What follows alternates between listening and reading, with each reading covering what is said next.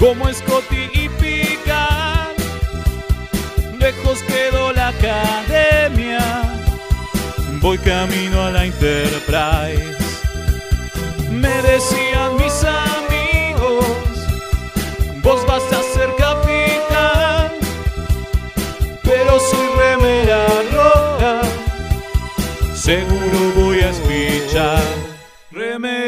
Remeras rojas, remeras rojas, con esa facha donde van.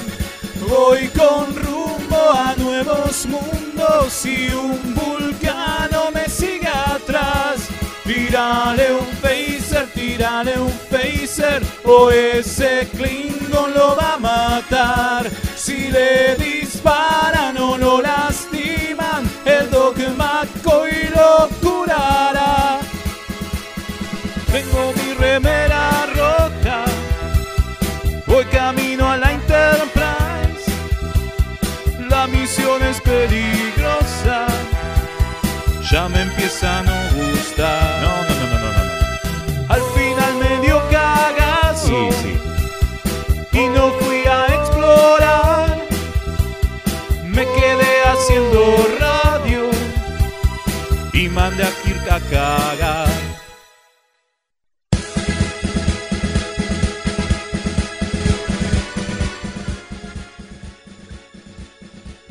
Buenas noches, sean todos bienvenidos a esta locura radial que hacemos desde Argentina para toda la galaxia. Acá estamos los remeras rojas.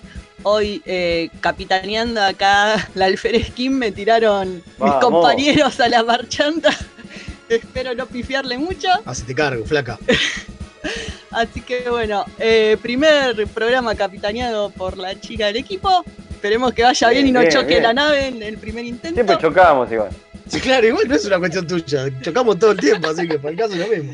Bueno, pero si lo choca la chica es por culpa de que es chica, no es porque Pero se choca está- la nave. Pero es esto así. está. Somos, somos, somos más progresistas que otros. así. Claro. Bueno, acá estamos con mis compañeros que voy a presentar. Voy a empezar con Gonzalo, el Comodoro Gonzalo, que siempre se lo olvidan y lo presentan al final, así que hoy lo presentamos al principio, que está acá comandando los controles para que no choquemos en serio. Eh, también nos acompaña. eh, Uy, perdón, me colé. Leo Rubio, el Sí, alférez. el alférez. Acá, acá, presente, capitana designada. Para mí, que, para mí que vos lo querías ya ascender, ¿no? Rubio. Sí, lo quería ascender. Sí, sí, ya que Te- hoy ascendemos Teniente todos. Junior. Teniente grado junior mismo, vieja. Sí, vamos. Eh, también anda por ahí Fede Velasco. Buenas, ¿qué tal? Recién se despierta. Sí, sí, estoy todavía medio dormido. Denme, ténganme paciencia. pa- para, para las 10 capaz que yo te despierto. Y acá tengo al lado al señor que me tiró el mando porque estaba muy vago para encargarse de él. No le tocaba a Leo esta vez, así que. Es verdad, el vago se Ni yo. modo de Leo. estamos, estamos todos muy bien, estamos presentando nuestro servicio, capitán. Así que trataremos de no hacer las cosas tan mal. Bueno, Lo cual es un montón. peor que yo no creo. Pero bueno, eh, así que acá estamos. Eh, recuerden que pueden mandarnos mensajes al WhatsApp de la radio. eh, que acá nos va a decir Mael. Sí, pero los mensajes Más siempre lo tenés ahí. Más 54 911 5952 0234. Nos pueden dejar ahí sus escritos o sus audios. Eh, vamos de nuevo. Más 54 911 5952 0234. Perfecto. Bueno. sí, perdón. Hoy me voy a tenemos un programón. Hoy tenemos un programa. ¿Qué vamos a tener hoy? A ver, ¿a quién? Fede, ¿qué te- Fede, que está callado ahí. ¿Qué tenemos? está dormido. Claro, me agarraron a mí. A ver, hoy qué tenemos? Seguimos con Marstock. ¿no? Vamos. Capla. Por supuesto, y entonces hoy vamos a estar hablando de el primer capítulo de Discovery de Vulcan Hello, ese donde arranca justamente el conflicto bélico con los klingonios miserables. Maldito. Así que eso vamos a tener en el capítulo de la semana, siguiendo obviamente la temática de este mes que es los Klingons. Y después en Historia detrás de las historias, vamos a estar revelando No. el origen, el porqué. De la salchicha en la frente. Exactamente, vamos a contar por qué de pronto los Klingon empezaron a tener una salchicha en la frente. Totalmente. Y vamos a hablar un poco de- del proceso con el cual se decidió modificar a los Klingon para Che, The Motion Picture, Ah, digamos. pensé que hablabas de para Discovery. Porque antes No, eran no. todos igual, siempre los Klingon, ¿no? no. ¿viste? Los de ¿Vos Discovery fueron los que cambiaron a, los- a mis No, Klingon, no. a los que yo conocí siempre, ¿o no? Eh, bueno, no, en realidad cambiaron como tres veces. Pero cuatro, en, en realidad cu- con Discovery cuatro. Claro, porque ya en Discovery Pero- ya cambiaron dos, claro. Sí, sí. Eh, Claro, claro. No, no, no, no, pero. No, bueno, entonces son cinco. Pero hubo tres cambios, o sea, porque tenés, bueno, tenés a los Klingon clásicos. Bueno, ya lo vamos a hablar. ya Ahora vamos no, a hablar No spoilee, eso, no spoilee, Velasco. Che, pará, pero déjame decir esto porque no, yo me sorprendí, no sabía que el Klingon que aparece en la primera película, el, el capitán de la nave era Mark Leonard. boludo. Eso porque no escuchás los datos de Jack, porque lo dijimos el año pasado. Sí, pero pasó un año en mi memoria como los pescaditos. uno de los últimos datos del año pasado de Jack fue el de, el de que Mark Leonard era el. Había interpretado al Klingon en la primera película, además de ser Sarek, ¿no? Y el primer Romulano, que eso ya todos nos acordamos y lo Que todos nos acordamos, claro. Claro. Sí, pero ni se nota, ¿eh? Vos mirás la foto, ¿Y les vamos a No, no. publicar ahora en un ratito la foto, no, no eso, es un No, bueno, es que, es que justamente, bueno, igual no vamos a, a hacer spoiler, pero uno de los temas por los cuales después cambiaron ese, ese look Klingon era porque eh, el propio Leonard lo dice, todos los Klingons se veían iguales y decían, sí, estaba Claro, el ¿no? Klingon alto, el Klingon, el Klingon un Bajito. poco más gordo y, y- Ese soy yo. y, y el otro, porque dice que les hacía a todos las caras iguales y era imposible Claro, saber nada. quién estaba debajo del maquillaje y los reconocían Por eso lo tunearon después. por su con- por su contextura física. Entonces, por eso por eso después lo- los volvieron a, a modificar porque cuando tuvieron que tener más protagonismo no en la tercera película.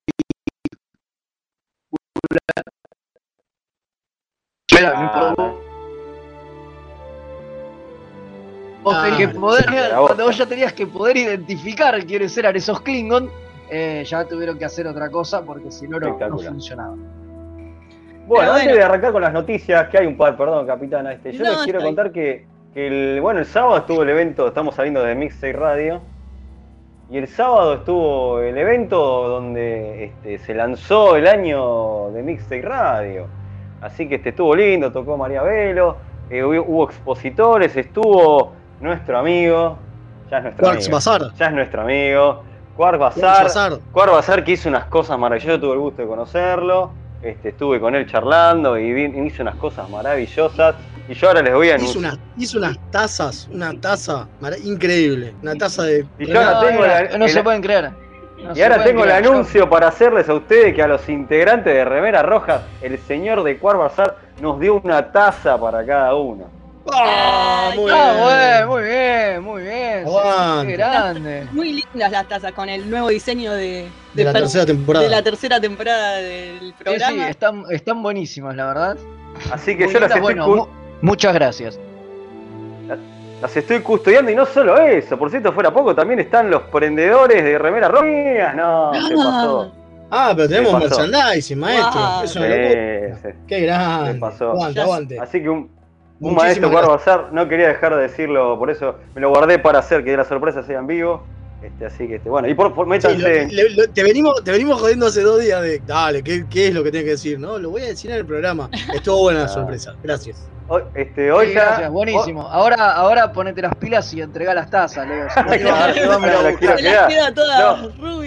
Las uso un día cada un día distinto para no lavar. Yo como soy medio vago.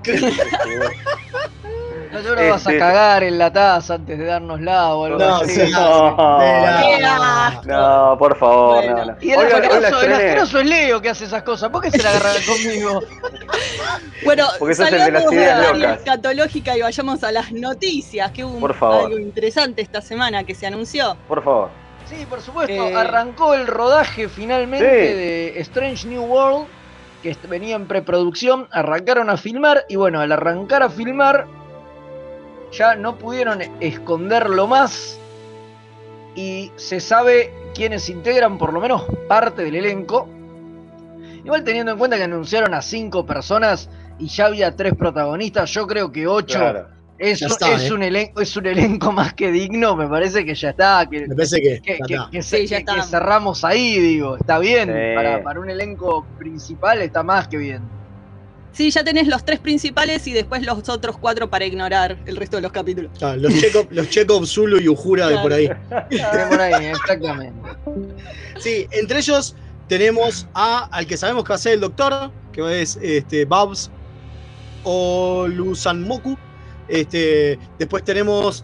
este, el único que yo sabía que iba a ser el doctor era él, Babs. Después el resto no tengo idea de qué personaje va a ser, así que cualquier cosa me dicen. No, ¿eh? es que hay, hay, hay, hay- es todo rumor, ¿eh? No se sabe porque oficialmente Ah, ah. no dijeron qué personajes iban, en- i- iban a, a interpretar. Mira vos. O sea, Bueno. se, se saben algunos, tiraron así, hay como nombres de personajes y la gente hace como asociaciones. ¿Te acuerdas cómo pasaba con Picard al principio que hicieron algo Eh, parecido? Que dijeron van a estar estos personajes y estos son los actores, pero no, no, no dieron a conocer quién hacía qué. ¿Quién hacía de qué? Totalmente. bueno, los bueno. Sanmoku es medio facilón ese, eh, porque es el más grande de todos, es el más eh, viejo de todos. Así que suponemos Claro. que va a ir por el lado de ese doctor que supuestamente era el, más, me. el que tenía experiencia, ¿no? El doctor Claro. Ajá. Claro, doctor Bacte. Me estoy metiendo en IMDB. No, pero va a ser otro doctor este, ¿eh? es el Sí, va a ser doctor otro. Boyun o algo así. ¿eh? Bueno, el en doctor IMDB no, Biodum. no tenés Ahí está. ¿Cómo, cómo? Biodum. ¿Doctor cómo? Ah, la pelota. El doctor Ok. Biodum es el personaje que va a estar haciendo. Sí, vale. O los Sanmoku, Seguro que sí, no sí. estás inventando nombre, Fede. Lo porque- estoy inventando ahora. Si yo me metí Bueno, en, en. IMDB y no dice No, nada. no lo los estoy nombres. inventando.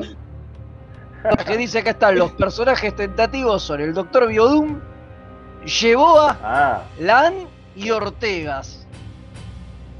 Esos son los Ortega me personajes, encantó. los cuatro personajes tentativos y bueno, y, y el, y, el, y, el- y el- y los actores son estos que vamos a, mencionar ahora. No sabemos quién Claro. hace de qué. Suponemos que el doctor Biodum va a ser Hola Son Mokun, pero es, es lo único que más o menos podemos dilucidar.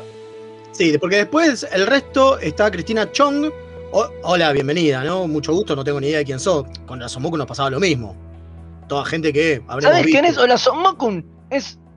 ¿Te acuerdas en Black. Mirror el capítulo de. Va a sonar mal esto, pero se llama así, el del Museo de los Negros? sí.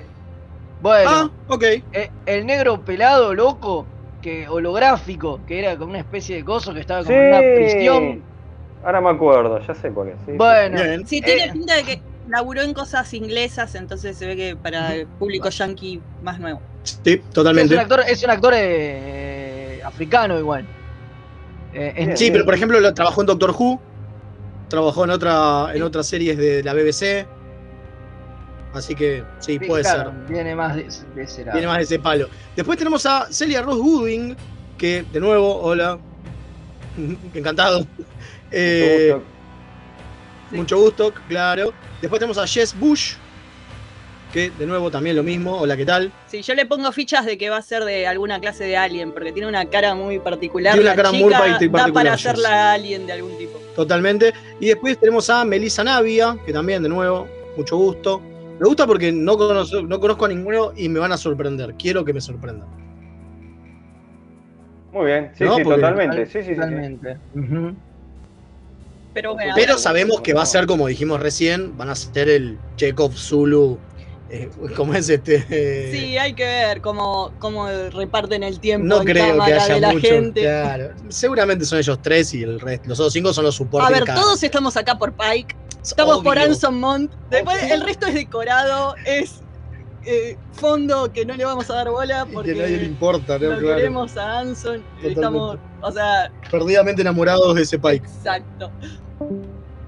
Obvio, todos, todos, ¿eh? Mirá que hablo con gente y tal, parece. Bueno, eh, tengo otra noticia. Eh, se anunció que History Channel va a hacer un documental sobre Trek en 8 episodios y va a repasar sus 55 años de historia. Así Mira. que este. History Channel es parte de Paramount, eh, de la cadena Paramount, ¿no? Uy, yo quiero el tipo de los aliens que sea el narrador. Y que diga Parece todo. que el proyecto es de Brian Bolkweis, creador de, de Toys That Made Us y el de las películas. ¡Oh! Interesantísimo. Así que Uy, este, hacen buenas investigaciones, puede estar muy lindo. este- Hacen lindos documentales, muchachos, ¿eh? dicen que, claro, ya fue quien el que dirigió el documental anterior conmemorando los 50 años de Trek. Así que este, Mira, Bien, bien, Ese bien. dato no lo ¿Y teníamos. A cuando sale eso? va a haber entrevistas. eh, ah, bueno, va a haber entrevistas a distintos agentes del elenco. No, no, ah, no tengo la fecha. No, no, no.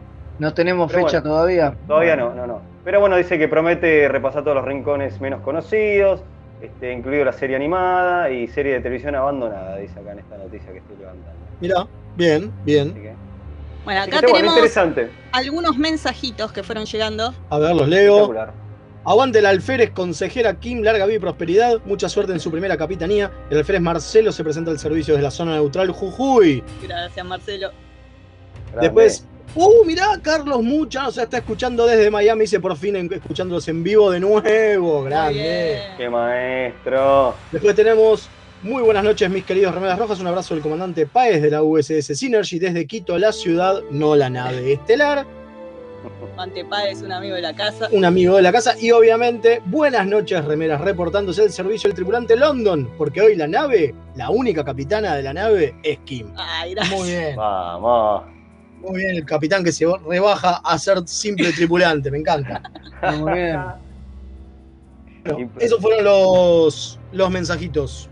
Bueno, y como saben, eh, la magia que hacemos acá eh, no se hace de la nada. Y para mantener la radio que tanto queremos y que tanto nos banca, eh, nos viene bien siempre que nos inviten un cafecito. Así que pueden pasar por eh, mixtaperadio.com.ar a darnos la colaboración. Radio.com.ar Ahí está, sí, Ahí nos invitan a un Y nos cafecito. invitan a un cafecito, claro. ahí- ahí Por está. supuesto, por supuesto. Ahora, encima más que nos lo invitan, nos lo podemos servir en las tazas que nos regaló la gente de Quark Bazar después de lavarlas, porque no sabemos qué hizo Leo con ellas.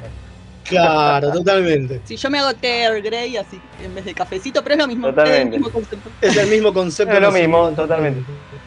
Sí, sí, sí, sí, cafecito, té es lo mismo. Lo importante es que nos inviten, y que ayuden a la radio.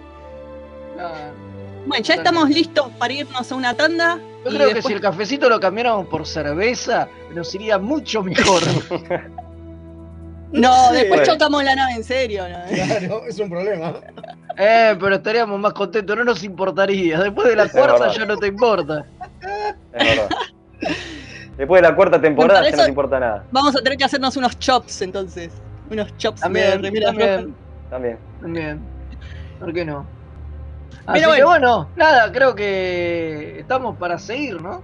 Sí, nos vamos para una tanda y volvemos con el Historias detrás de las historias. Dale.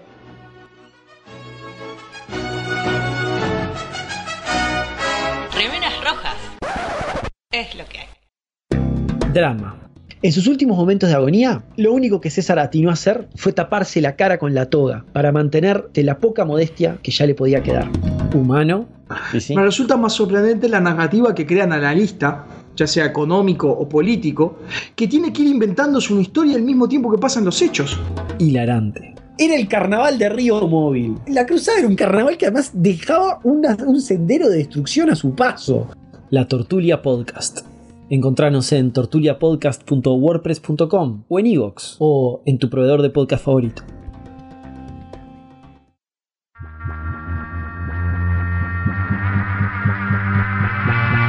Yo soy Madame Tulip. Para mí la mente es un diálogo interno y externo. cargadas, juego las 12. La experiencia como única autoridad. Come la mierda.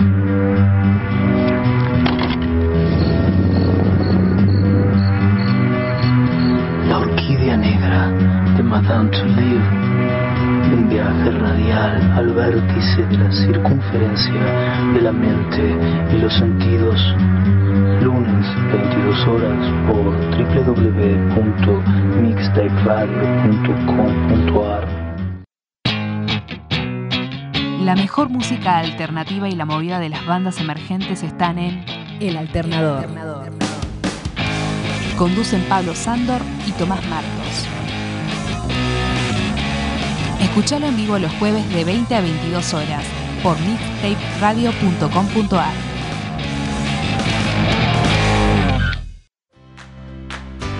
Los amigurumis vienen directo de Japón y no son solo peluches tejidos, son parte de su cultura y son muy kawaii. Tené tu amigurumi personalizado de la mano de Hecho con Amor, de Mamá Manualidades. Búscanos en Instagram como amigurumis.mamamanualidades para ver todas nuestras creaciones. Incoming transmission. Y Dot es el R2. El robotito. El R2 de Star. Trek. Bueno, ¡Yay! Más muñecos. Ah, no. Obvio. Eh, toma Baby Yoda. Remeras rojas, queremos más muñequitos.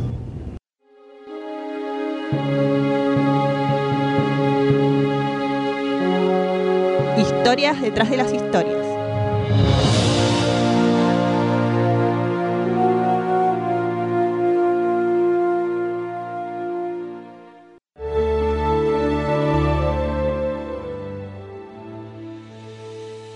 Y acá estamos de vuelta eh, con un historias, como acabamos de escuchar. Eh, y hoy vamos a hablar de los Klingons y su look voluble, de que no mutante, que va cambiando de. Sí, sí. Depende de- de la época. que depende de la época. En realidad Depende- depende de la cantidad de guita que tenga, ¿no? Claro. Es como, Eh. cambiar de, de corte de pelo, van cambiando de cara estos muchachos. ¿No? Sí, Es sí, cierto, sí. Bueno, vamos a empezar, ¿no? Me parece esta, esta, esta sección hoy rompiendo un mito. Ah, muy bien. Yo estaba pensando lo mismo cuando ¿No? lo leí. Bien, Velasco. O sea, Espectacular. Lo iba a decir. hay un mito que dice que Gene Roddenberry, cuando pasó lo de la película, agarró y dijo, en realidad yo siempre quise que, que los Klingons se... Eso. Claro. Pero es... No. Lo hemos dicho muchas veces. No. Y no, en Viejo realidad. digo, mentiroso. eh, de, de hecho, se resistió bastante el viejo a, a- a los cambios, pero, pero nada, al final los aceptó y dijo, bueno, salgo a decir esto.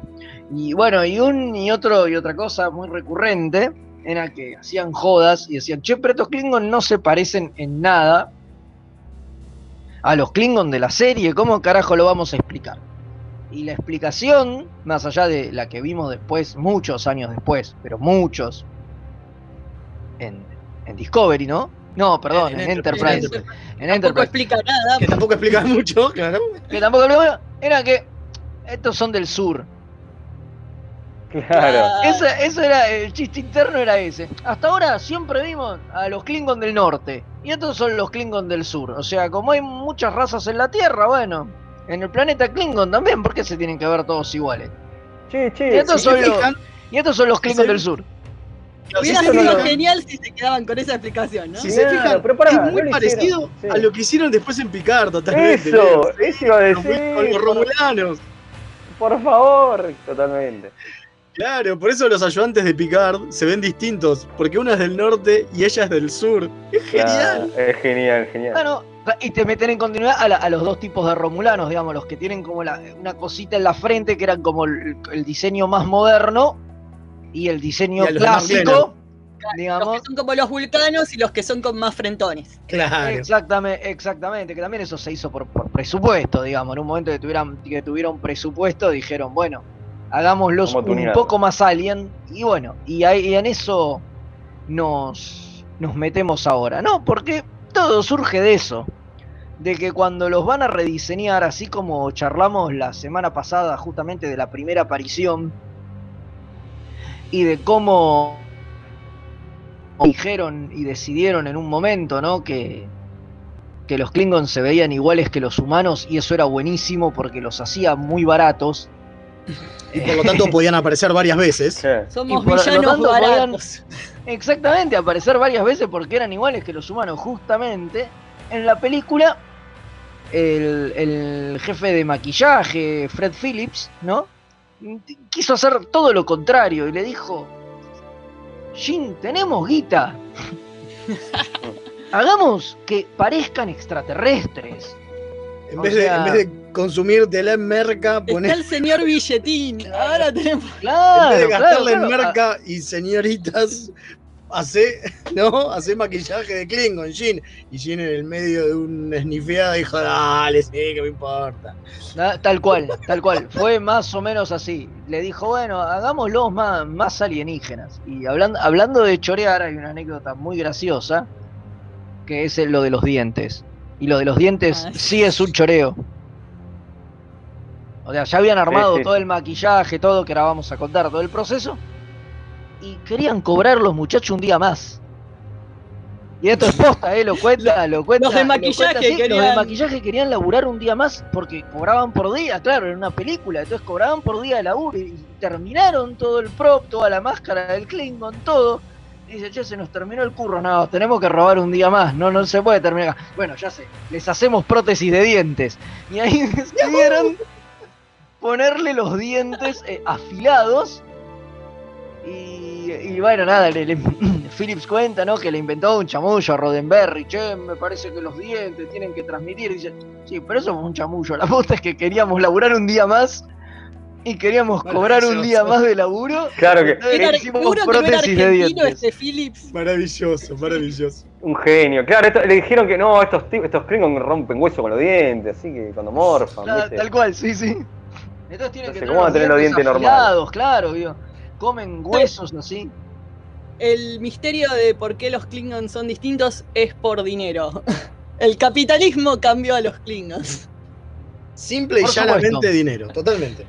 Bueno, y la idea era justamente que lo que tienen, por eso es como esa especie de, de salchicha, es que la columna vertebral le llega hasta la nariz. A la pelota. O Tienen sea, como un exo, un cacho, ese eh, un es el exoesqueleto vestigial, digamos, que queda de una época. Porque lo que decían era que se imaginaban que evolucionaron de una especie como los crustáceos, que tienen el esqueleto por afuera, la estructura ósea. Entonces que después de Eones. un humanoide que evolucionó de eso, le fue quedando cada vez menos, cada vez menos, igual lo que le quedó ahora es eso, la nariz hasta la frente y después se une con, por la cabeza. Por eso está bueno porque tiene sentido más con el diseño nuevo de Discovery, donde se ve medio eso, de la, como que le sigue de la cabeza hasta el cuello y después la Claro. espalda tiene como mucha más protuberancia.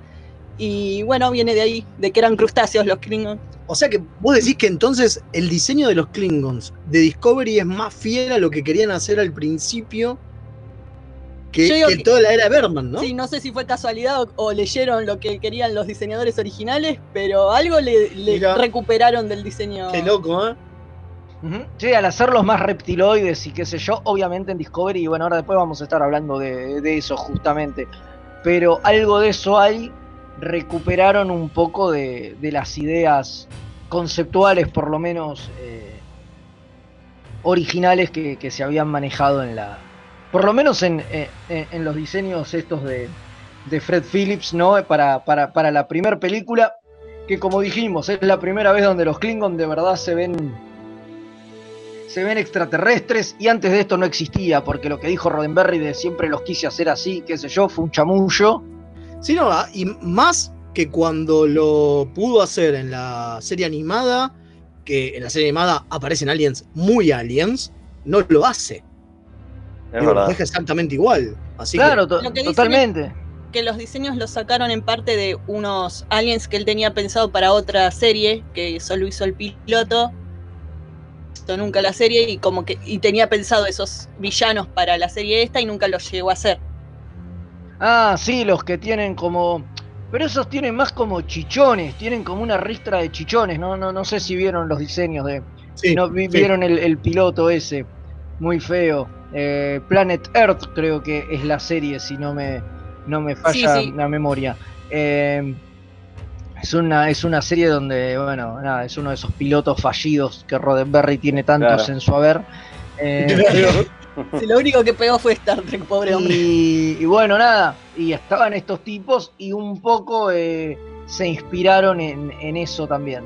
Pero bueno, el chiste era ese, era que la columna le seguía todo por toda la cabeza y le llegaba hasta la nariz. Pero como dije antes, esto después se modificó porque el problema, el problema que tenía es que se veían todos iguales.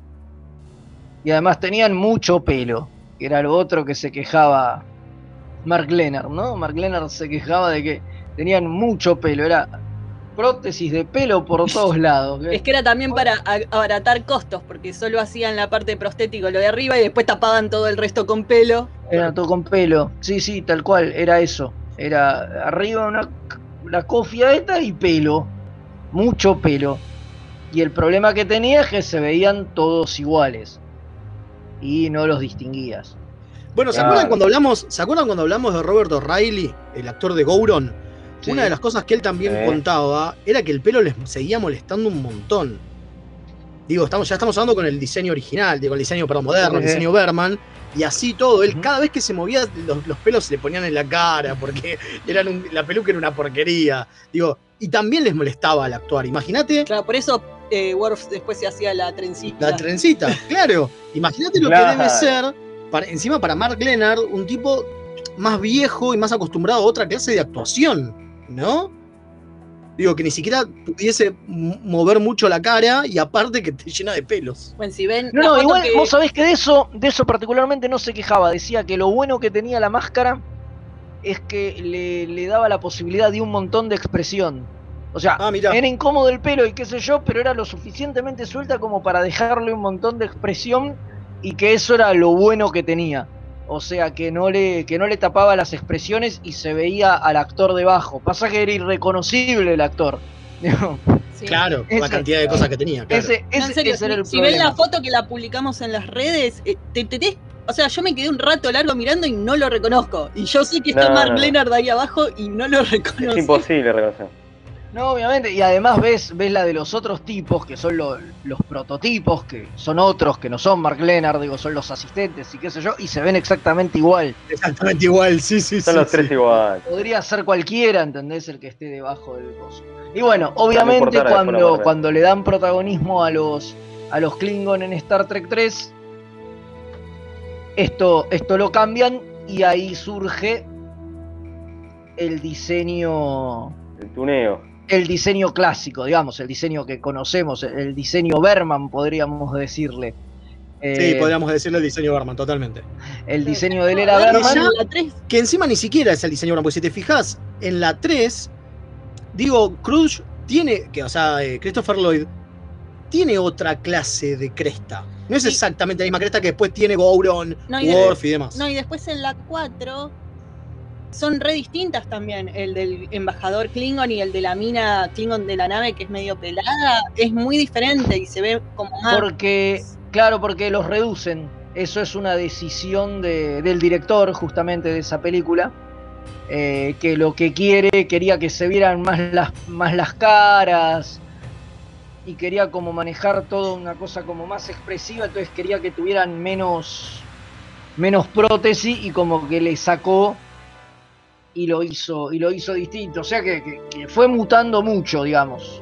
O Sí, lo que reconocemos en realidad como lo que la gente piensa cuando piensa el Klingon es el de TNG que se conserva después en DC9 y que medio es el mismo en Enterprise. O sea, es ese Klingon el que la gente piensa con. Pero si después vos agarrás los de todas las películas, son, cada uno tiene variantes. En la sexta incluso también son bastante distintos. Y claro, porque la sexta ya toman el diseño, el diseño de, de TNG. Creo que la primera película que es eh, que es contemporánea, bueno, son Claro. justamente las 5 y las 6, ¿no? Sí, sí, sí, sí, sí, sí, sí. Que van durante, entonces, por eso, hasta Star Trek 4, digamos, estaban experimentando. Después viene TNG y ahí ya como que empiezan a aparecer un montón de Klingons y medio que eso es como lo que se impone. Y en la sexta película ya los Klingon usan el eh, usan el maquillaje de, De de, TNG. de TNG. Sí, lo loco es que nunca se calentaron hasta, hasta que Worf lo menciona en un momento en explicar por qué pasaba esto. Hasta, bueno, mucho tiempo después en Enterprise. Y no sé si, si convence a alguien, pero nunca hubo. Y no, no tiene sentido. Bueno. la pseudo explicación de Enterprise, ya lo hemos Bueno, hablado, no tiene sentido. Con respecto a esto, tenemos un audio. No sé si ahí Gonza ya lo podés pasar. A ver, ¿lo escuchamos? Bueno, a mí me pasó con mi pareja que vimos Enterprise, después vimos Discovery, que se nota la diferencia del maquillaje, pero que igual tienen las crestas. Y después cuando vimos TOS, eh, me dice, che, pero ¿por qué? Que, que esos son los Klingon, qué sé yo. Le digo, ¿te acuerdas de ese capítulo de, de Enterprise? Donde los Claro, tuvo que hacer referencia que súper atrás. Las crestas, y dice que eso puede eh, seguir por, por muchas generaciones. Y me dice, ah, cierto. Y así armado me parece que quedó bastante copado, como para verlo por primera vez en ese orden. Fue como, ah, cierto, ¿te acordás? Claro, el tema es ese, es que te tenés que acordar. No, digo, porque como dice Fede, nunca se, nunca se gastaron en, en explicarlo.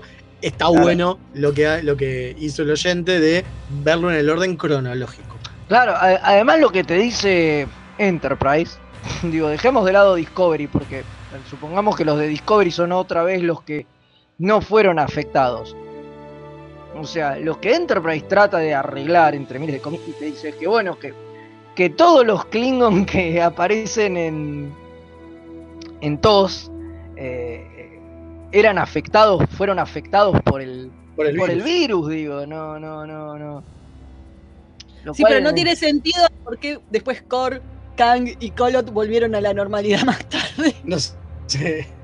No, y porque en algún momento como que sí, como que se, se, se retrotrae el el virus, lo cual no, sí, lo cual no tiene sentido tam- tampoco porque entre TOS y Enterprise ya pasaron como 100 años, entonces digo, Claro. si en 100 Claro. años se, se diluye y qué sé yo, la explicación que le dieron en ese momento a los actores, lo hablamos creo que el día que hablamos de Blood Out, es que era porque eran viejos. Claro. Y le dijeron, bueno, se ponían cuando- arrugadas de esa manera. Exacto, cuando, cuando son viejos como que vuelven a su estado, bla. Pero no tiene, no, no tiene sentido porque en las películas había gente de la edad de ellos en TOS. Entonces toda la A gente de ver, la película. Nada tiene sentido. De, de hecho, cuando. o Worf. De hecho, Tenemos un Worf ahí. de hecho, cuando si vamos a, a eh, Trouble with Tribbles, ¿no? Y, y después el Claro. capítulo a su, a su capítulo en DC9, todo gira en torno a que un Klingon se afeita y se hace pasar por humano. Claro. Claro. Después el coso como que te lo. En DC9 como que te lo tunean un poco y te dicen que el tipo fue alterado quirúrgicamente. Pero la realidad es que es un Klingon afeitado. Claro, sí, totalmente. Yo creo que Las eh, la, la frase de Worf en esa eh, en ese capítulo tiene que haber sido la explicación y lo tendrían que haber dejado así. Cuando Worf dice no hablamos de eso, se calla y mira para el costado. mejor. Lo hubieran dejado. Es, es maravillosa esa frase. Es un no lo vamos a explicar. No nos jodan más con esto. Es así. No hablamos de eso. No hablamos de eso. Es que, es que era una papa caliente de la que nadie se quería hacer cargo.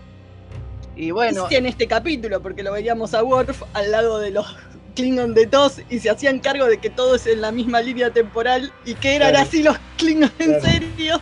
Antes, sí, claro. Y ap- aparece Kolot también, que ya lo habías visto antes con la cosa, y acá aparece joven, y era tipo, ah, mirá cómo era Kolot de joven. ¿eh? Sí, no, no, no Eso, era si hubieran quedado con el no hablamos de eso, Claro. era maravilloso el no hablamos de eso, yo creo. Pero bueno, Chau.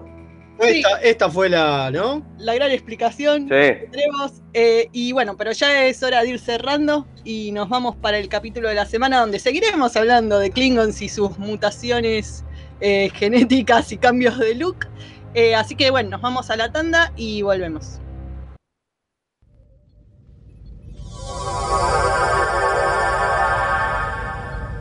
Remeras rojas. Los que sobrevivan vuelven después de la tanda. Nueve Paneles es un sitio dedicado a deconstruir la historieta. Reseñas, informes y podcasts dedicados al medio. El podcast de nueve paneles. Hermandad condenada. 60 años después. Eventorama. Gen mutante. Distinguida competencia. Búscanos en 9paneles.com, también en Facebook e Instagram. Toda la oscuridad de la noche al mediodía de Mixtape Radio. Midnight Madness. Porque en algún lugar del mundo es medianoche. Viernes de 21 a 23 horas. Vinilos, birra y colla golda. La previa de los viernes, hacela con los hijos de Púa. Un programa hecho con amor. Si estás buscando un programa de economía que no te bajonee, Perdí mi ribotril. que no te diga qué va a pasar con el dólar, ¿Y cómo me hago millonario? ni cuánto va a subir el precio del tomate, ¿O la lechuga? ¡Tu búsqueda terminó! Dos tipos de cambios son Pablo Mira y Gerardo Rovner. Ellos están todos los jueves de 20 a 21 por mixtaperadio.com.ar. Uh, los replicadores todavía no funcionan. No importa, en Quarks Bazar personalizan tus regalos. Sí, remeras, tazas, impresiones 3D, todo lo que te imagines lo puedes encontrar en arroba quarks.bazar. El gran Neighbor Rom lo recomienda.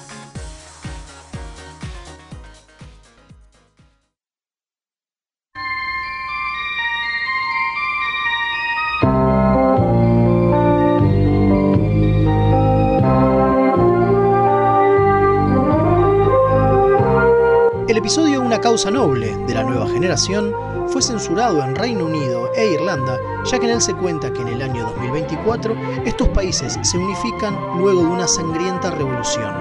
El episodio se emitió por primera vez recién en 2007, unos nueve años después de que el conflicto entre los países terminara en forma pacífica.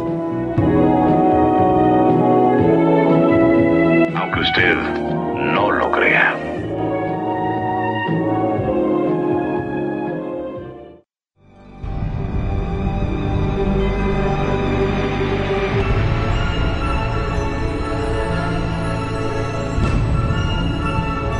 Capítulo de la semana.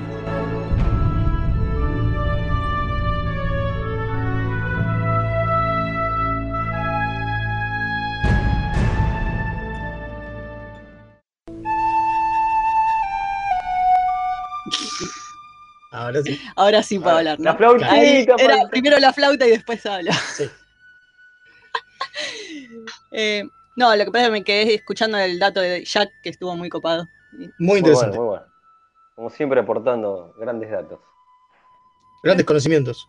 Pero bueno, acá estamos con el capítulo de la semana, que esta vuelta tenemos eh, The Volcan Hello, el primer capítulo, primero, primerito de Discovery, la nueva serie que generó tanta controversia y odio y, y de todos los Trekkies todo que lo salieron demás. a gritar al universo, ¿por qué? Pero bueno, es tan así, era para tanto el, el exabrupto. ¿Qué tema, no? ¿Qué A ver, temita? porque, ¿qué temita? Porque obviamente es parte de la temática Marstock, ¿no? El mes de los Klingon. Porque claro, lo primero que vemos es la cara de un Klingon. Es cierto. Es un ¿Y Klingon. qué Klingon? ¿Era un Klingon? ¿Cómo nos dimos cuenta que era un Klingon? Porque en algún momento dijo algo como Cales. Porque si no eran. ¿No? Era un Nosferatu. Eran unos Nosferatus. Los Nosferatu del espacio. Sí, que pobrecitos los actores. Eh, esto es una de las cosas que, bueno, a ver, no tiene que mucho que ver con el capítulo, pero vamos a tener que decir igual. Qué difícil que es hablar Klingon con esos dientes. Y boca y cosas que le metieron claro, en la cara. Digámoslo que ahora los Klingon tienen como ese maquillaje que es una máscara directamente y los cubren completamente, digo, incluso tiene parte del cuerpo, es Claro, Es como no son cosa solamente muy- apliques en la cara, sino que es directamente toda una máscara entera. Claro. exacto. Entonces es mucho más, más complejo todo. Y los ponían a hacer discursos en Klingon encima. Que es con lo primero, con lo que abre el capítulo. El capítulo abre con un discurso en Klingon. Con un discurso pone- Klingon, exactamente. Se ponen los Dracu Dracu. Ajá. Que es muy triste porque uno entiende las dificultades de todo esto que acabamos de mencionar, pero eh, el producto final quedó bastante empobrecido. Cada vez como sufrió por todo el tema del maquillaje y el de hablar en Klingon y qué sé yo, y como que pierde fuerza así la escena, ¿no? Porque vemos un tipo que apenas puede hablar, que se traba y que no, no tiene una cadencia que uno espera de un discurso como el que está dando. Que aparte es re fuerte. Es raro. Que aparte es re fuerte, porque recordemos que este, este, a ver, este capítulo, más allá de marcar el principio de la nueva serie, marca el principio de un nuevo productor general, ¿sí? Digo, tan importante, vamos a decir la posta, es el principio de la era Kurzman. Ese- este es el primer capítulo que no es, o sea, desde The Turnabout Intruder, que no es producido por Berman. Es tremendo. Es la vuelta a la televisión de Star Trek después de tantos años que no teníamos nada. No, no, pero y aparte, con digo, esto volvemos. no, pero digo, aparte de eso, Berman produjo tanto que este es el primero desde el último de TOS. Bueno, ni- no contemos tanto, ¿no? tremendo. Pero digo, desde el Claro, último sí, de sí, TOS, pero todo el resto lo produjo Berman. Sí, Claro, en La vuelta que lo primero que vemos de Star Trek después de tanto tiempo es un Klingon enfurecido, llamando Claro. a la batalla y a destruir. La verdad que, o sea, más allá de, de las críticas que acabo de hacer, es muy buena esa escena. Es y cómo cierra con ese We Come in Peace es buenísima. Sí, O sea, porque una de las cosas que tiene esto, esta, este, este discurso Klingon y esta idea de. Ahora vamos a hablar bien específico del resto del capítulo, pero esta idea de poner a los Klingons como villanos de nuevo, ¿sí? Que en realidad no es de nuevo porque es una precuela, pero bueno, ustedes me entienden. Eh, también marca que lo que está diciendo Tukuvma, ¿sí? Es esto, reunir a las casas, a las casas Klingon, volver a lo antiguo, digo, va a prender el faro de Cales de que hace cientos de años que no se prende. Digo, todas esas cosas tienen una importante base en lo que es lo que era en el momento, en 2017, la cultura en Estados Unidos. ¿no? Eso Sí, sí. es muy fuerte para empezar, porque es como, no solo volvemos, no solo volvemos con esta escena tan importante, no solo volvemos con estos Klingons reimaginados, sino que encima con un mensaje social importante para el público. Y es como todo el golpe de Todo boom junto. es- Es hermoso. empieza fuertísimo. Es hermoso. Eh, digo, es, Totalmente. es muy Star Trek, ¿no? Digo, Sí. Bueno, yo voy a decir la parte más amena, que es mi experiencia, ustedes están hablando de mensajes, qué sé yo. Y yo la verdad que cuando me senté a ver el capítulo dije, uh, no sé si lo voy a aguantar todo el capítulo. Como que no- me dio un poco de, de- de- digo, "Uh, ya, ya, pa- ya pasé por Discovery y todo bien, pero Dios fiaca. me dio fiaquita. Y después no, después me di cuenta que el capítulo pasó y pasó bastante bien. O sea, fue un buen. O sea, la- lo volví a ver después de tanto tiempo. La verdad no es que lo revisito, claramente. Eh, no como otra. Sí, es más, tanto que ni te diste cuenta y viste el 2 en continuación. Sí, sí, me vi los dos porque para mí tenía, tenía que ver. O sea, eh, teníamos que reseñar el primero, pero bueno, la historia para mí era el uno y el 2. Pero, este, pero sí, sí, y la verdad que me sorprendió y bueno, y me pasó algo, que era lo que comentaba fuera del aire, que decía, che, la pucha, me parece que la serie tendría que haber sido de la de la capitana Giorgio y la, y la nave que no me acuerdo de la, La Shenzhou. La Bueno, Shenzhou. igual. Ajá, sí. Sí. Sí, no, te dejo terminar, No, dale. No, no, no, que eso me parece que, che, cómo me hubiera gustado que hubieran ido para este lado. Pero bueno, Bueno. y otra cosita más, y ahí te, te largamos a Velasco. Dale. Le, larga- le prendemos los motores a Velasco, ya está calentando. Eh, este, que me encontré con esto de, de este, de este tono que se marca con, con respecto a, bueno, a Burman, ¿no? De esta cuestión de, de, de desobedecer a, a- las leyes y al final como que parecía que era la que tenía razón. Esa, esa disrupción de, la ley que, que- que parece que tanto le, le, gusta marcarte diciendo, no, no, eh, estaba equivocado este camino y, y tiene que venir personas para... No digo que no pase en Star Trek, pero leer a Kurzman eh, tiene eso de, de- de- tirar la, la- de como, no sé, la, la flota o la, o la Starfleet, de romperla y decir, no, esta es la historia de los disruptores, digamos. Bueno, ahora sí, Velasco, prende motores. Bueno, no, es que lo que quería decir era justamente eso. Era Te cagué. lo. Un poco, sí, sí. Lo, lo distinto que arranca. O sea, para el que se queja, ¿no? Y dice esto es muy diferente. Digo, se ve todo en el primer capítulo. Ya que arranque en otra nave, con otro capitán, con esta especie de, de prólogo de dos episodios que tiene, donde termina encima con el protagonista en Ghana. O sea, es como. Esto es totalmente distinto. Sí, sí, sí, Sí. la manera de O contar sea, totalmente, sí. Y Bueno, pero ve, tengamos en se ve desde, el, desde, el, desde el primer momento, ¿no? Aparece Michael y tiene un protagonista definido que no es el capitán de la nave, que como recién decía bien Leo, digo, se va a cagar en las reglas y se va a mandar infinitas cagadas. Digo, en el segundo capítulo se va a intensificar eso encima. Pero ya en el primero es tremendo. Pero ya en el primero es tremendo, exacto. Y además de todo esto, la serie se llama Discovery y no sabemos qué carajo es la Discovery. O sea, sí, sabíamos que era otra una nave y qué sé yo, porque habíamos visto los trailers y qué sé yo. Y está pero en la presentación, además. no, no. Los dos primeros capítulos no aparece. Claro. Y, sí, sí, pasa, sí. y pasa tiempo encima entre estos dos primeros capítulos y los otros. O sea, es una narrativa totalmente atípica para lo que es Star Trek. De hecho, es el primer piloto o primer episodio, digamos, de, de una serie de Star Trek hasta este momento que, Que termina termina en un con que, que termina en un cliffhanger y que no cuenta una historia eh, cerrada. ¿Entendés? Eh, autocontenida. Entonces ya está, ya vinieron y patearon el tablero a la mierda y Sí, dijeron, igual- vamos a hacer otra cosa. Sí, igual tengamos en cuenta que en realidad el piloto de la serie no era este. El piloto de la serie era lo que vimos en el tercer episodio. ¿Sí? Digo, esto es un prólogo. Esto es justamente. Lo marcan porque era, no era la idea. Digo, cuando se ve, cuando se picheó la serie, ¿no? Cuando se vendió la serie, se vendió con respecto a la historia que empiezan a contar en el, en el tercer capítulo. Esto que Sí, está claro, acá, obviamente. estos dos episodios que vemos, justamente son un prólogo. Y lo más interesante, que obviamente se sumó después, y lo más interesante de este prólogo. Está bueno, porque si después me hubieran metido todo esto con flashbacks, yo los acogotaba. No, totalmente. Porque ya abusan mucho de los flashbacks en ciertos verdad. momentos, así que eh, aplaudo la decisión de incorporarlos Pasa como que- capítulos. Imagínate. Bueno, bueno, ahí tenés. Hay El flashback. flashback, el flashback es un, es un recurso que viéndolo ahora en el capítulo, digo, es un recurso claro de que la serie tiene un protagonista. Sí, por Claro. supuesto. O sea, hay flashbacks que te cuentan la historia de esa persona. Entonces, el que importa es Esa ese, persona, sí. Porque además Sí, sí, tomo- sí, sí. me tomo el tiempo de contarte su infancia y digo, y voy a profundizar en toda su vida. Y los demás me chupan un huevo, están ahí, sí.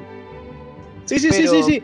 Sí, yo creo que eh, lo que vos decís, Fede, o sea, para el que viene el Treki viejo, yo entiendo el shock que le dio este capítulo, porque es como vos decís, entra Kurzman pateando el tablero y diciendo, no, vamos a contar cosas nuevas, no vamos a seguir con las fórmulas antiguas, vamos a hacer... ¿Qué? Que igual acá yo, perdón, pero no es solamente Kurzman. Recordemos que este episodio, tanto el teleplay, o sea, el guion, tal como la historia original, Ah, sí, era de Brian Fuller. Bueno, pero cuando decimos Ah. Roddenberry nunca es Roddenberry No, no, solo, no, cuando no. decimos Berman No, no, no. nunca es Pero Berman digo-. No, pero lo que digo es que Fuller en realidad era el que iba a ser el showrunner y después se fue. ¿tá? Digo, los dos showrunners que quedaron, que no me acuerdo cómo se llaman, los de la primera temporada que quedaron y que levantaron la, la ceniza de lo que dejó Brian Fuller, esto no lo tocaron. Este episodio no lo tocaron, o sea, esto ya era lo que él quería contar. Sí, sí, Entonces- este episodio estaba firmado por Fuller, o sea, que Exacto, entonces quizás, quizás hay que ver qué tanto era Kurzman diciendo pateo el tablero, sino que era Fuller diciendo, ¿se acuerdan que yo escribí en algún momento Disco eh, Voyager? Miren, algo totalmente distinto. Bueno, pero la serie continuó Sí, con toda esta, sí, sí, sí, con esta postura. Entonces, a ver, cuando nosotros decimos Kurman, es lo mismo que cuando decimos Berman. A ver, hay todo un equipo de gente que labura. Siempre decimos y no es- Berman, pero Spiller, Claro, es Steven y Beers. en realidad son los escritores los que llevan la posta. Berman, se podría hablar de Berman solo en Enterprise, que escribió la mayoría, porque después en las otras series sí, sí, casi sí. no hizo tanto. Por eso, cuando nosotros decimos Berman o Kurzman o Roddenberry, entendemos que hay todo un equipo de gente detrás y no es solo esa persona. Claro, sí, sí. específicamente, sí, específicamente acá, en este episodio, a comparación de toda la otra, todo el resto de la temporada, Fuller iba a ser el showrunner, el chabón se va, queda Kurzman, productor general, y el- los dos showrunners nuevos, estos que no me acuerdo cómo es que se llaman, que medio que toman lo que deja el otro. A tal punto, toman lo que deja el otro, que si se acuerdan, al principio, la- la- el primer, este primer capítulo, Bunga Hello, lo que empieza con el discurso de Tukuvma, y después salta al desierto. Sí. Bueno, esa escena se filmó mucho después. O sea, Mira. yo les conté recién que estos dos capítulos son un prólogo que se, que se filmaron después del picheo, ¿sí? Bueno, este mismo prólogo también tiene un prólogo que se filmó mucho después Pero la de haber de filmar. Es rarísimo. Pero es una buena escena porque Es una muy establece, escena. eh, es necesaria. Eh, la verdad que muchas veces cuando agregan cosas eh, después es como, ¿y para qué agregaste esto? No era necesario, qué sé yo. Pero esta escena está muy bien hecha, es necesaria para desarrollarte a los personajes, es una muy la buena forma. de- dos. Es una muy buena forma de presentarte a los personajes. La verdad Sí, que sí. de nuevo aplaudo esta decisión. Sí, sí, sí, sí. Bueno, a mí me pasó parecido que a Leo, ¿eh? Yo era un, uy, Discovery, verla de nuevo, qué heavy, qué sé qué. Me encantó. Este capítulo me encantó. yo tuve, yo la reví la, temporada 1 y la 2 cuando tuve la discusión con el comandante Páez, que nos dejó un mensaje hace un rato. Y yo te Sí, vengo discutiendo hace mucho que la primera temporada es mucho mejor de la que nos acordamos, porque en serio, eh, la primera vez que la vimos, yo no sé si es el verla toda junta de nuevo, que le Puede ser. eh, la mejora, la Como le pasó a mucha gente. No, porque verla de a semana por ahí es, eh, te- con toda la especulación que haces en el medio y todo eso, por ahí no la disfrutás tanto. Verla toda de nuevo, Total. la verdad que es muy buena la primera temporada y Si no, preguntale a los que miraban WandaVision. Toda la especulación que hice. Bueno, el ejemplo para- perfecto. Y para mí la primera temporada es la mejor. Bueno, este capítulo específicamente también te marca no solamente a, a Michael Burman, que obviamente es la protagonista, sino que te deja a Giorgio y te le eleva, pero digo, arriba de todo, ¿no? Es la capitana. Sí, es Obvio, un golpe y eso- tremendo. pues, eh, cuando y la eso te demuestra el 2, ¿no? No mezclemos, este es el 1 nada más. Y eso, y te- eso te demuestra que la maestría de, de los guionistas, no sé si en la mano de, de Fuller ahí, que después se fue, pero digo, en un capítulo te definen a Giorgio perfecto y. y la más. Ojo, que después lo logra también con Pike, ¿eh?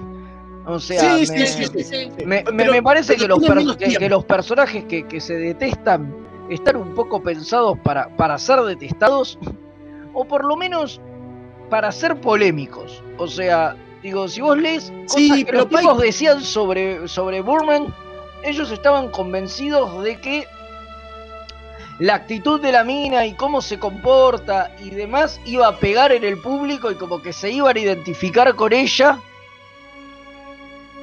Ajá. Y, no. Y no pasó. Pero con muchos no pasó. Pero por ahí, Ahí- para mí, vos sabés que para mí no pasó con los Trekkies, pero sí pasó con toda la gente que de verdad se enganchó con Discovery y le encanta Discovery, que está llenísimo y nunca vieron Star Trek. Puede ser, Ahora hay que preguntarle. Puede ser, Yo puede conozco ser. mucha gente que nunca vio Star Trek, que se enganchó con Discovery, que me dicen Discovery es genial, me encanta, y le digo, ¿y viste algo más de Star Trek? No, la verdad que no. Y están no sé súper no sé si- enganchados. Está bien, pero digo, me parece que acá justamente en este capítulo se nota, se nota mucho eh, que eh, Michael hace lo que se le canta. Supuestamente porque tiene unos, unos objetivos más altos, ¿no? Moralmente. Siempre Sí, sí, sí. es la historia de Michael. esa. Pero, en todas claro, las situaciones Pero pasa en todas las situaciones. Claro. Sí, el primer perdona, te, meto esto, man. Mirá, le ponen que es hermana de Spock. al- Algo más querés, boludo. No, No, no, pero déjate hinchar, eso no es, No para, es para tanto, posta, no es para tanto lo de que sea hermana de no, no me parece que sea para tanto. Lo que sí me parece que es como que es ella siendo ella a tal punto que le va en contra a la capitana. Digo, algo que es raro. A la mentora, a la, madre mentora, a la madre sustituta, claro. Y lo peor de todo es que ella está justificada en lo que hace. Porque no lo hace porque piensa que ella sabe más, sino que lo hace para protegerla.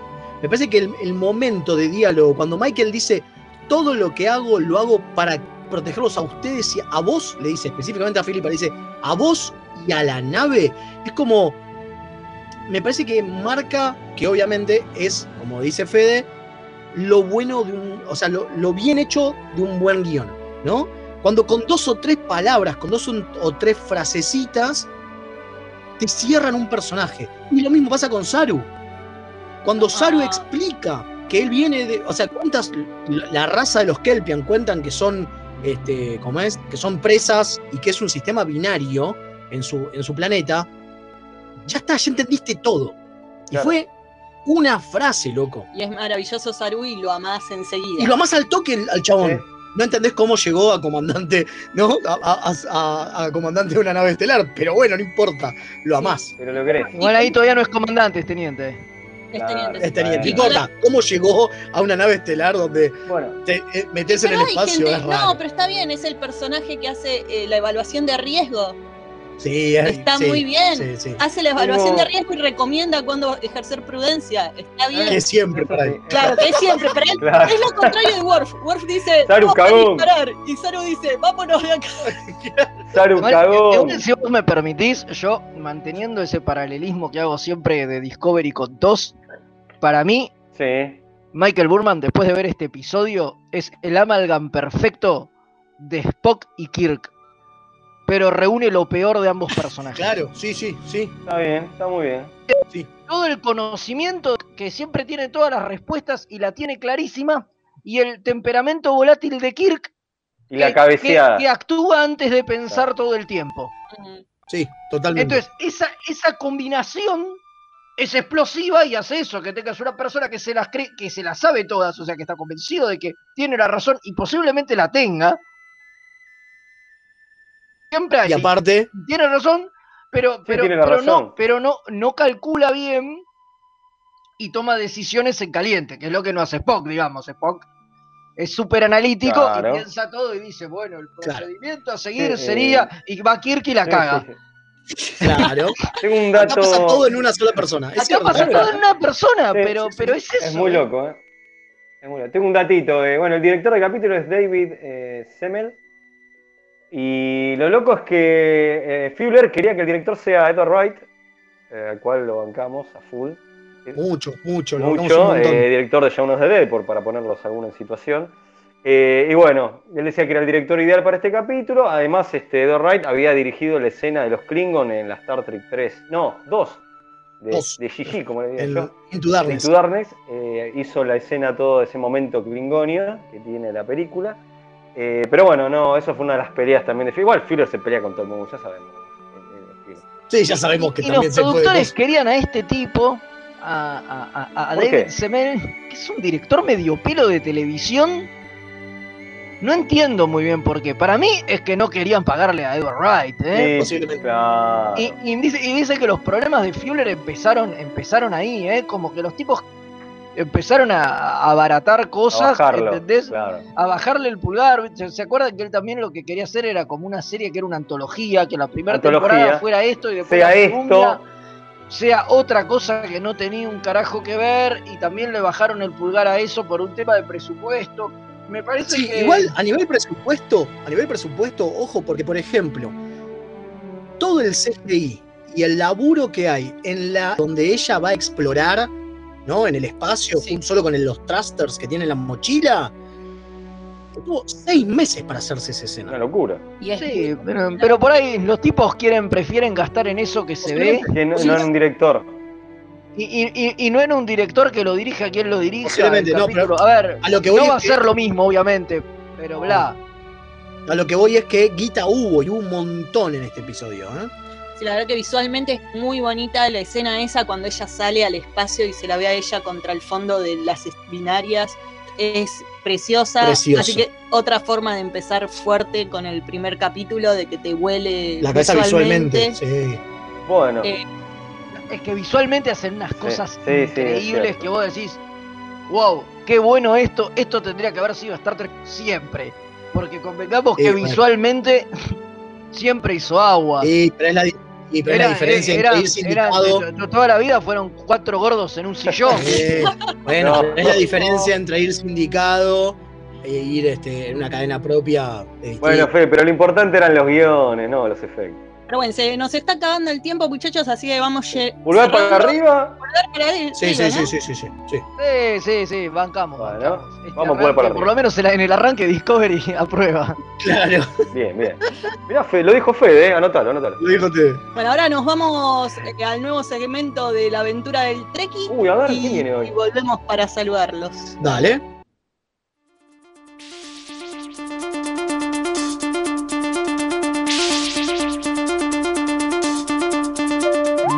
Mixtape Radio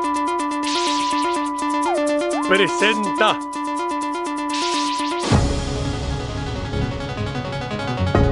una entrega de producciones documentales Remeras Rojas para su ciclo La aventura del Triqui. Un programa para analizar en familia, abriendo el diálogo sobre los misterios de la vida y la naturaleza.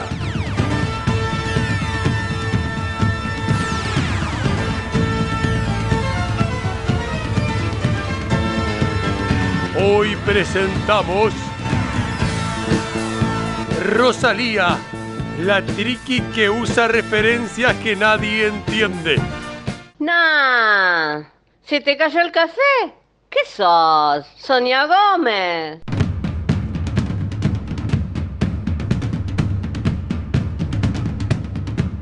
Esto fue La aventura del Triqui.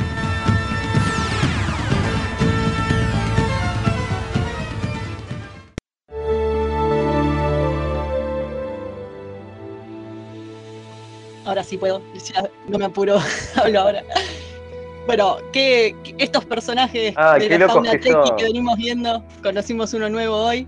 Qué grande Rosalía, ¿eh? No entendí Tiene que una voz fue muy parecida a. a, a- a- me parece mucho a Alguien mi conocido. hija. A, a- a tu mamá, ¿no? Habla muy parecido a tu mamá, sí. Que cumpleaños, así que le mando un feliz cumple. Bueno, A ver, a- feliz a- cumpleaños. Verdad, ayer fue el cumpleaños, Sí, le mandamos sí, un, sí. un beso muy grande. Feliz cumple. Sí, y muchas Gracias, gracias por ser Rosalía, ¿no? Obviamente. Obviamente, obviamente. No, Rosalía, Rosalía, que, que Ah, tenga la voz es parecida. Es otra cosa. Nada, es una casualidad, es una Es casualidad. una casualidad, casualidad, claro. Sí. Eh, bueno, antes de irnos tenemos un último mensajito acá que nos mandaron. Sí, sí, buenas noches, remeras rojas. Soy Raúl desde la nebulosa, la comercial en el cuadrante Montevideo.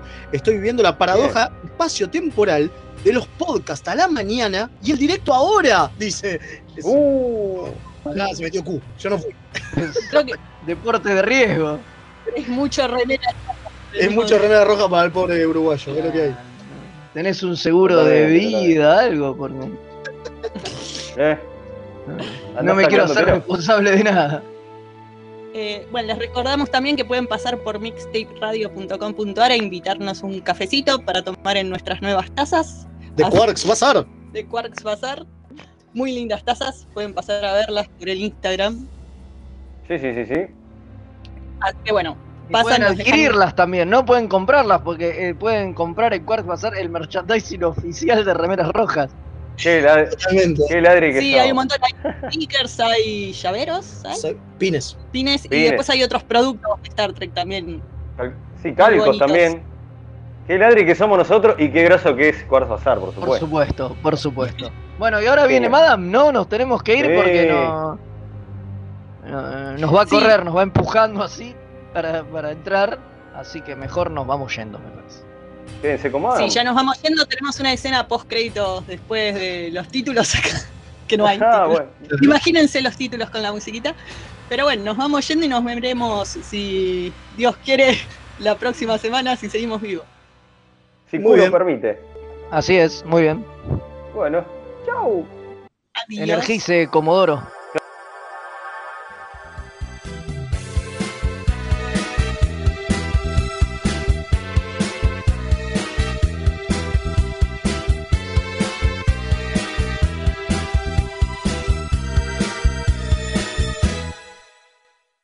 El episodio Una causa noble de la nueva generación fue censurado en Reino Unido e Irlanda, ya que en él se cuenta que en el año 2024 estos países se unifican luego de una sangri- sangrienta devolución. Venía re bien, ¿eh? Qué lástima.